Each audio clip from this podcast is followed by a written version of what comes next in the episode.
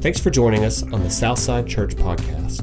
We seek to build real followers of Jesus, so we hope that you find this message both encouraging and insightful. Let's jump in. Hello, thanks for joining us today. So thankful to spend some time in our online service, to spend some time with you, to just hang out, to dig into God's Word, to, to, listen to a message that I pray that is encouraging to you, that will it has been an encouragement to me. And in our time together today, I just hope that that we can press into God's word and hear a message straight from his heart to ours, and that we can grow in our faith in our relationship with Christ today.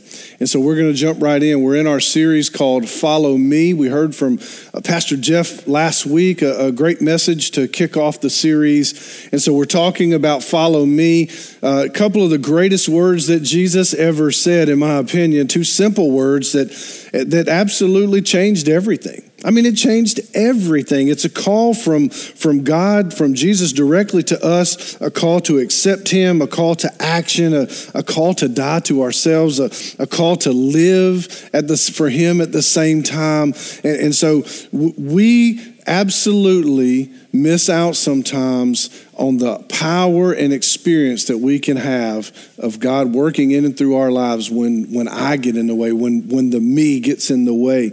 And so we're going to talk about in, in this series and over the next few times together, we're going to talk about uh, moving past just moving past the, the fear of it, moving past the what holds us back and seeing God go to work in our lives as we follow Jesus wholeheartedly. And so we're going to do that today, starting in Luke chapter 9. Luke chapter 9, verse 23. Jesus is, is speaking to a group of people that, that have shown some sort of interest in, in him, that, have, that are they're inquisitive, they're, they're, they're questioning, like, who is he? What does he come to do? Some people, they, they've seen him do great and amazing things. And, and so he's telling them that basically, hey, if you want to come after me, if you want to be a part of what I'm going to do, I, I, I'm, I'm about to, to, to tear things up. I'm about to change things around here. And if you want to be a part of that, there's some things you got to do, some things I need you to be aware of before we can do this together. And so in Luke chapter 9, verse 23, Jesus speaking, he says, Then he said, Then Jesus said to them all, If anybody wants to come with me, he must deny himself, take up his cross daily. It's a pivotal word, daily, and follow me. Jesus makes it very, very clear right from the jump. He, he, he, you have to deny yourself. If you want to be a part of what I'm going to do, if you want to be a part of the change that I'm about to bring, if you want to be a part of who I am, if you want to be with me, it starts with you denying yourself. The, the word deny here used um, in, in, this passage, if you fast forward into Luke chapter 22, uh, Jesus is, is, is going to be arrested. He's telling his disciples at this time about what, what's about to come for him and, and this process where he's going to be uh, crucified and buried and, and be resurrected on the third day. And he's telling them about this, and Peter gets real fired up. The, the apostle Peter gets real fired up, and, and he's telling Jesus, No, man, it's not going to be that way. And Jesus, Jesus tells him in Luke chapter 22, Jesus says, Hey, and you may be familiar with the story, with the account. Jesus says to him, He says, Before the rooster crows three times, you're going to deny me. And so the same exact word deny, I'm kind of a word nerd, and when I study these things, I like to get my mind wrapped around them. And, and, and the original language, I can't pronounce the original word, but the original language is the exact same from Luke 22 to this passage in Luke 9, verse 23. You must deny yourself. Jesus is saying you have to completely deny who you, who you used to be. You have to turn completely away. What Peter did at that time in Luke 22 when Jesus was arrested and they said, Hey, aren't you with him? Peter was like, No, I'm not with him. Peter got on by the third time, Peter had gotten so angry and so frustrated that he was calling down curses. He was using ugly words and saying, I don't have a fat clue who that guy is. I don't have nothing to do with him. I don't want nothing to do with him. Leave me alone. That's the Allen paraphrase. That's the Allen translation.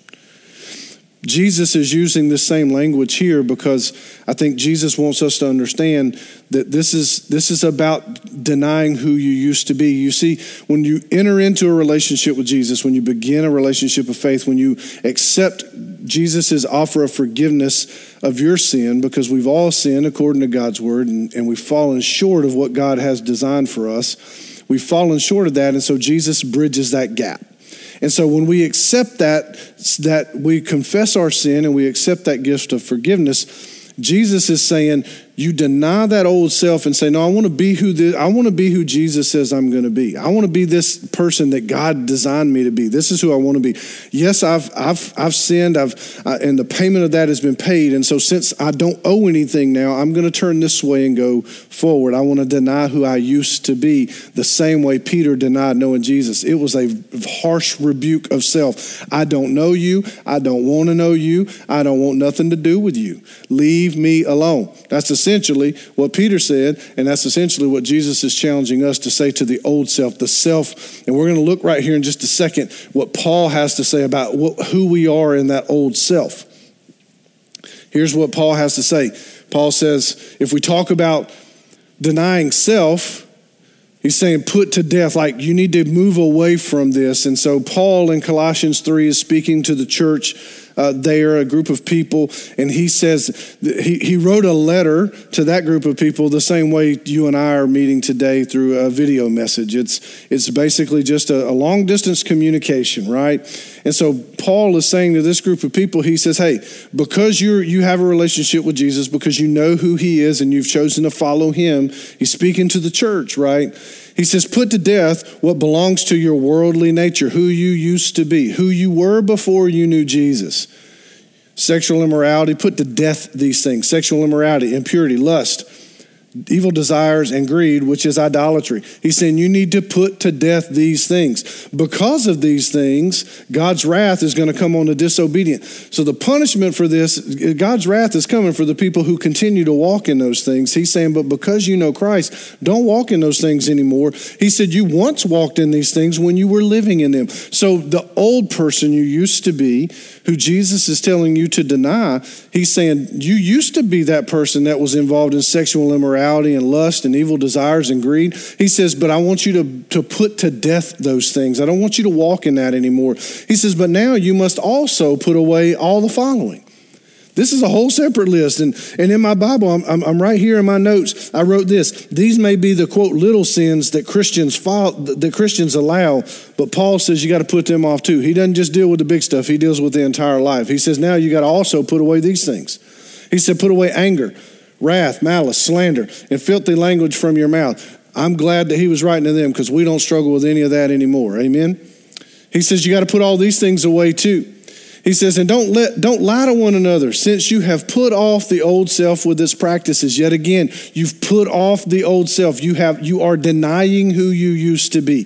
That's what Jesus is telling this group of people in Luke 9, similar to the message that Paul would eventually say to the group of people in, in Colossae.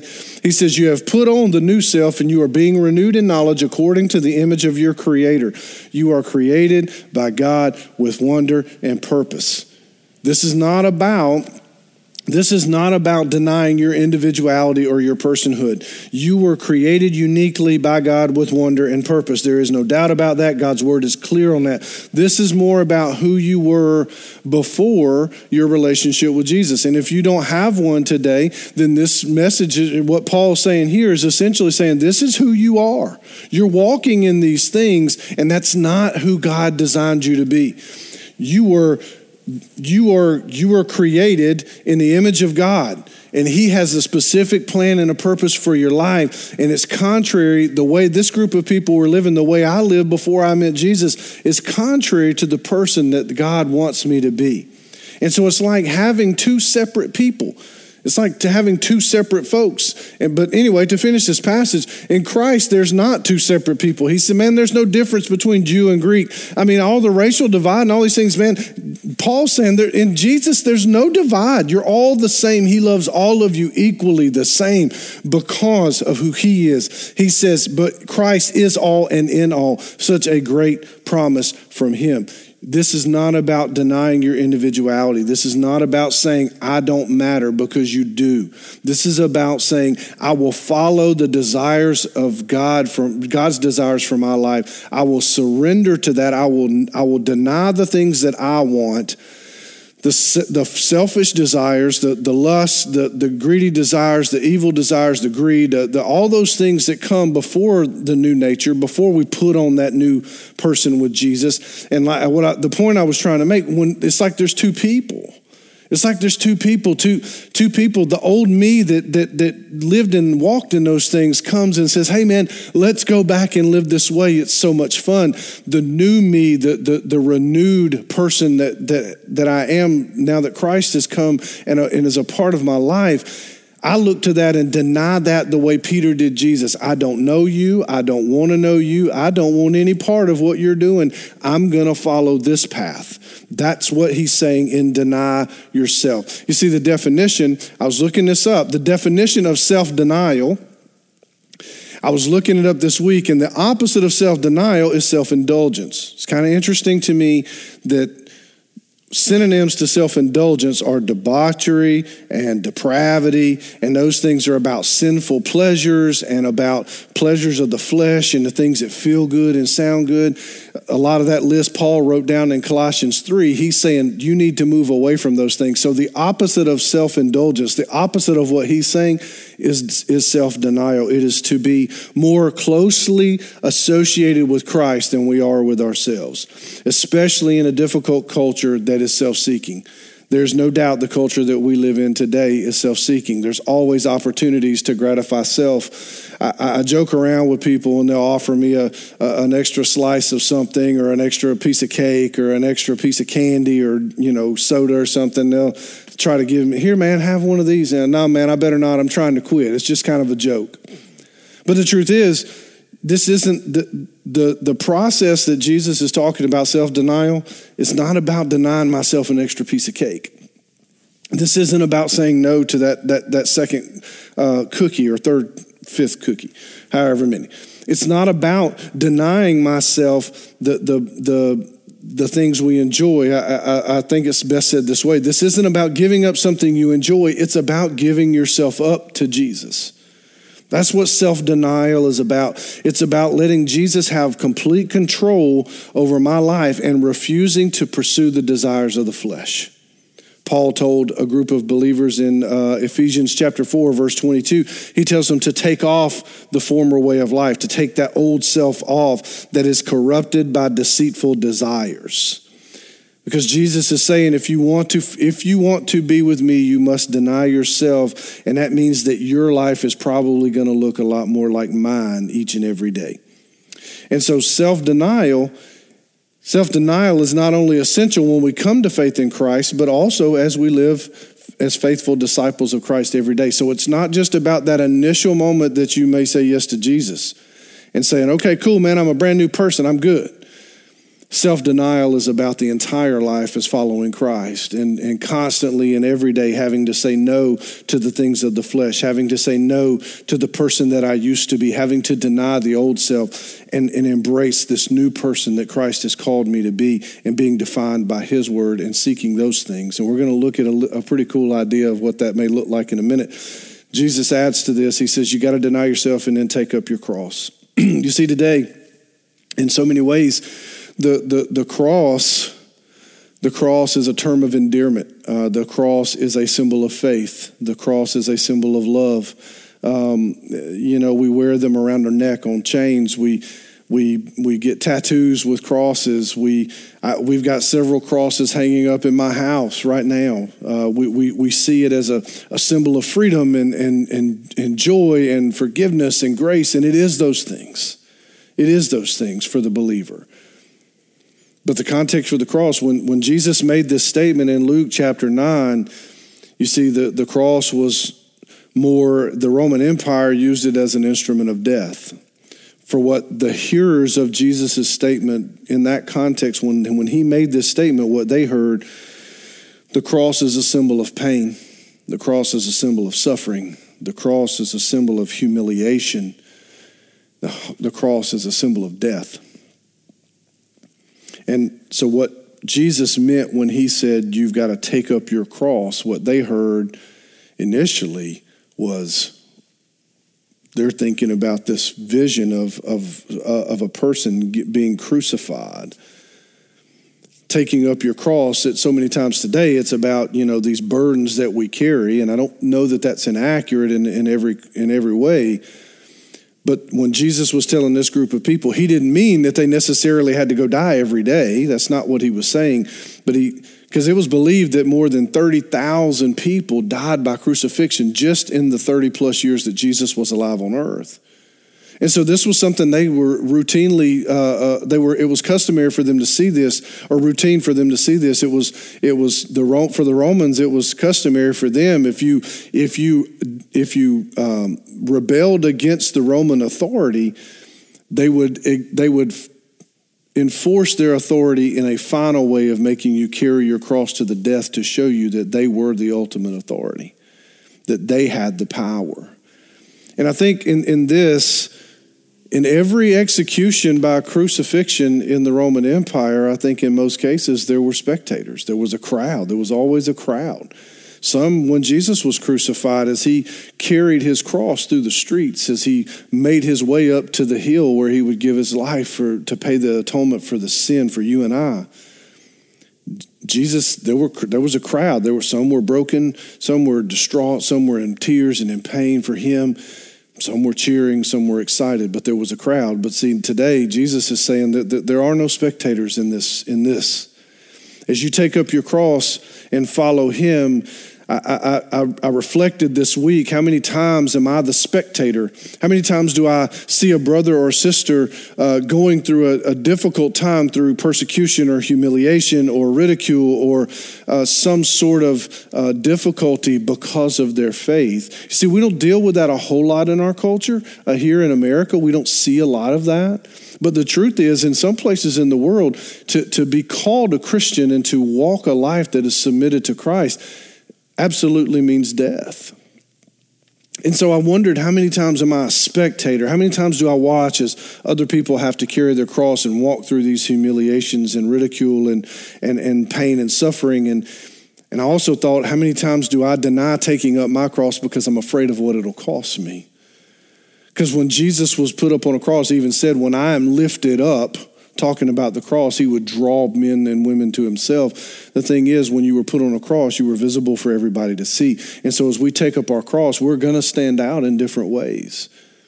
And so I, I think I'm guilty of, uh, in that process of thinking through that and, and maybe sometimes not carrying that cross because I think it's too difficult or I'm afraid of what happens and it's not about counting the cost, just about counting the cost. It's being certain that following Jesus is worth it, whatever it costs. No matter what the cost is, following Jesus is worth it. It's, it's talking about forcing a condemned criminal to carry a cross to the place where they're going to die. That's what uh, um, take up one's cross meant. And this showed that you might have rebelled against the authority, but the condemned person was now so completely conquered that his last act in life would be to carry this thing to the place of his death. It was a show of submission. That's what Jesus is calling us to. It's a call to be submitted to Jesus in every way. You see, the, the cross is, is not just about when we first come to Jesus and, and, and, and say yes to Him. We, we can't expect uh, when we come to Him to, to gain popularity or fortune or, or, uh, or uh, be famous or success. It's probably more that we would suffer rejection and pain because that's what His life was like. And He said, I want your life to be like mine. And so I'm, I'm, I'm guessing that we're probably going to face difficulty because His Word says we will. But when Jesus calls for self denial and cross bearing, he's claiming authority. And no matter where we are in the faith journey, the cross is as central to following Christ daily as it is to knowing Him initially. And so, no matter whether you start, if you're just starting a journey of faith and, and getting to know what it means to follow Jesus, or whether you've been following Christ for decades, the cross is still central to following Him. It's still central for us to deny ourselves and to turn from who we used to be to embrace and submit to the cross, to, to submit to Christ, to, to give utter submission and say, We have no claim to authority, God. We fall under your authority completely and utterly because you are, and there is no other, because the cross is central to following Christ no matter where we are in the journey. Jesus in Luke chapter 9, he says, Deny yourself. Then he says, Take up your cross daily. then he says, To follow me. See, the daily part, I think, when, when, when Luke adds the daily, it's a reminder that this is a daily commitment to surrender your life to Jesus no matter what. And then Jesus adds, following me. And what does follow me look like? We could have probably spent a whole time together in this one part of the passage Following Jesus leads to ministry. And that doesn't mean that following Jesus means I'm going to be on staff at a church and be a pastor, or I'm going to be a worship leader, or I'm going to be some kind of guy working or lady working at the church. That's not what ministry is. Ministry happens every day in your life, in your home, in your marriage. If you're married, if you're parent, if you're a parent, it happens with your children. Ministry happens no matter what your job, no matter what your calling, no matter where you are. Ministry is real, and following Jesus always leads to us doing ministry. And so, what does ministry look like? Well, Paul in that Colossians 3 passage, he gives us a little bit of a window into, into what that may look like. And so let's finish up the Colossians 3 passage. He says, Therefore, God's chosen ones and holy and loved, here's what ministry looks like for us. Here's who we get to put on, who we get to be now, this new person. He says, Put on heartfelt compassion, kindness, humility, gentleness, and patience such a great a great start. He said accepting one another and forgiving one another if anyone has a complaint against another just as the Lord has forgiven you, so you must also forgive. Jesus doesn't talk about holding a grudge. Paul is not saying hold this grudge. If somebody does you wrong, man, you really got to hold on to it and never let it go. He says, as much as Jesus has forgiven you, you need to forgive others. Man, you don't need to complain about one another. You need to forgive one another and be kind. He says, above all, put on love. It is the perfect bond of unity. He says, Let the peace of the Messiah, let the peace of Christ, to which you were also called in one body, unity, to be together, control your hearts and be thankful. He says, and let the message about the Messiah, let the word of God, one translation says, dwell richly among you, teaching and admonishing one another in all wisdom and singing psalms, hymns, and spiritual songs with gratitude in your hearts to God.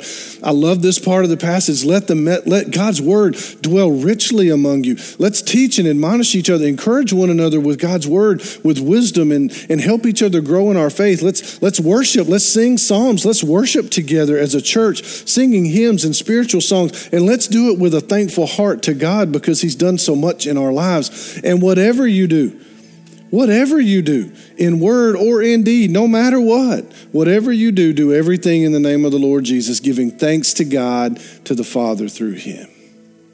You see, this follow me leads to ministry and what does ministry look like today for in a practical way i don't know i wrote down some ideas some thoughts I, I, think it leads to the involvement in the lives of others. I think it always does. It's not just about being comfortable in a church setting and, and hanging out with people that think and act just like you do. This is about interaction with people you can share the gospel with, people that, that may not know who Jesus is, that you can share that. If you're a believer and a follower of Christ, that would be the challenge here to you it, leads us to interact with people who oppose our faith, but to do so with gentleness and respect. That's what 1 Peter chapter 3 says. He says, be, always be prepared to give a defense of the hope that lies within you, but do so with gentleness and respect. It's not about being harsh and ugly. It's about being able to present the gospel in a way that people have to wrestle with that. That's between them and Jesus, not you and them.